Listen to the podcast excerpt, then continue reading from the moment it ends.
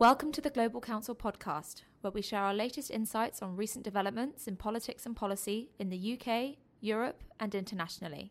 Today, we're looking at the implications of the global trade war with our chief economist, Gregor Irwin, with questions asked by senior associate Thomas Gratowski. It's been a, a sum of rapid developments in US trade policy. When we look at the US dispute with NAFTA, the EU, and with China, which strikes you as being the hardest to resolve and why? Well, um, I think we can already see the US making real progress on NAFTA. The US has reached a bilateral agreement with Mexico. We haven't seen that deal, the text has not been released. Um, it's not clear that it's transformational uh, for NAFTA. In fact, I think most people would say that it's going to have uh, effects that are relatively concentrated in a small number of sectors, most interestingly, the auto sector, where it will change rules of origin. The interesting additional question now is whether Canada can actually be brought in to that deal so that it moves beyond being a bilateral deal between the US and Mexico and becomes genuine NAFTA reform. Uh, there, the US is trying to open up the Canadian dairy sector. It's not a massive issue in terms of the size of bilateral trade flows, but it's politically sensitive on both sides. It's far from clear that the Canadians uh, can be bounced into reaching agreement, and that appears to be the US tactic at the moment. On the EU side, um, the EU appears to be playing a clever game. Uh, the US is clearly uh, upset by uh, the trade deficit with the EU. Uh, above all, it's upset with the bilateral deficit in goods with Germany. That's become something of an obsession for President Trump. Uh, but the EU has, has, has managed to uh, prevent that relationship deteriorating to the point where the US carries out its threat to impose tariffs on autos by committing to enter into a negotiation. Um, that is not going to proceed quickly. It will take several months for a potential negotiation to be scoped out, and it will take many, many more months after that before a negotiation has any reasonable prospect of reaching a successful conclusion. In the meantime, the EU is offering up the US some small concessions. So, um, uh, trumpeting uh, the increase in imports uh, of soybeans, politically important in the US, but nothing really related to any policy actions taken by the EU. And more recently, uh, promising to increase US uh, beef imports, all very uh, important from a political perspective, perspective in the US. The really difficult relationship is China. Here, the US, if you look at their analysis of the problems in the US China trade relationship, really what the US wants to do is to change Chinese industrial policy. That is something that the Chinese uh, will be unwilling to do for economic reasons. It's probably something also that they're incapable of doing for political reasons. So there is every risk uh, that that um, uh, relationship becomes even more complicated uh, in the future. Great.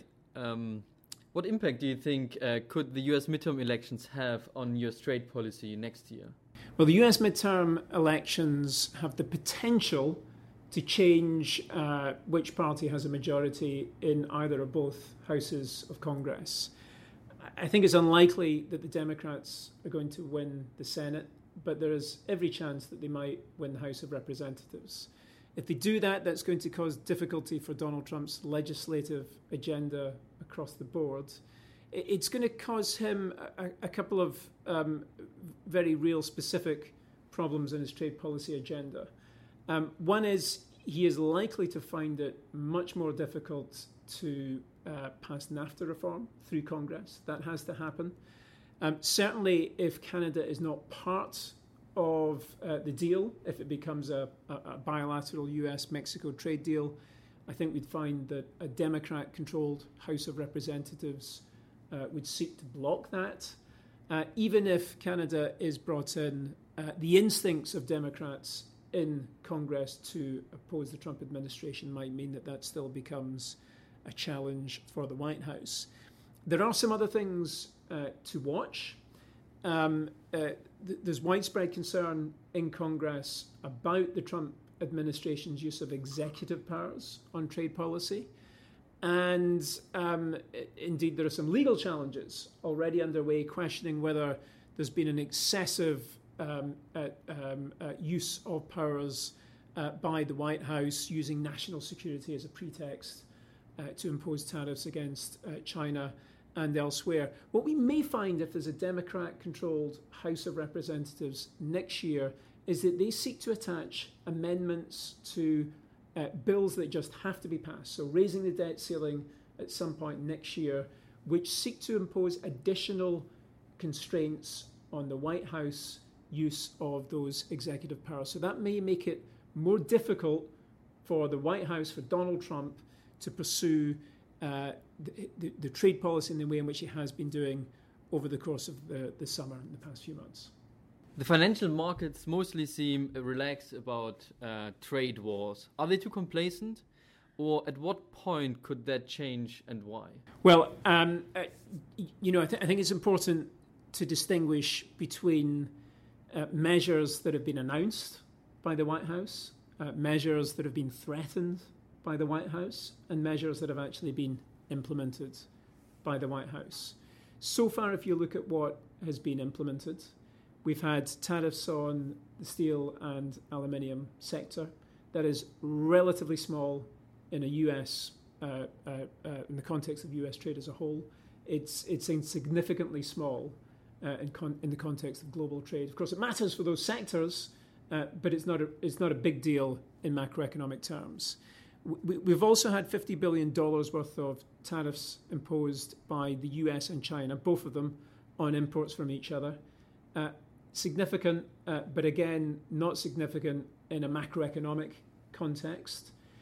That could change if um, the US follows through on its threat to impose tariffs on uh, imports, uh, an additional $200 billion of Chinese imports that's beginning to take us into the territory where you, where you have to think that this is certainly significant from a Chinese macroeconomic perspective, uh, but also it, it, it has the potential to damage consumer investor confidence uh, in China, elsewhere, uh, and also to raise concerns about where US trade policy may be headed next. So um, you know, I, I think if we look at the financial market reaction so far, I think we can we can see why the reaction has been relatively muted so far. I wouldn't describe that as overconfidence, uh, but equally, if uh, escalation occurs, uh, particularly in the Chinese relationship, in ways that you know look quite plausible at this moment in time, uh, then that could change. So uh, it would be it would be wrong to draw the conclusion that what's happening in the trade policy front doesn't have the potential to really impact at a macroeconomic level. Thank you for listening. For more insights, blogs, and analysis, you can visit our website www.global-counsel.co.uk and subscribe to our mailing list. You can also follow us on Twitter at global underscore council.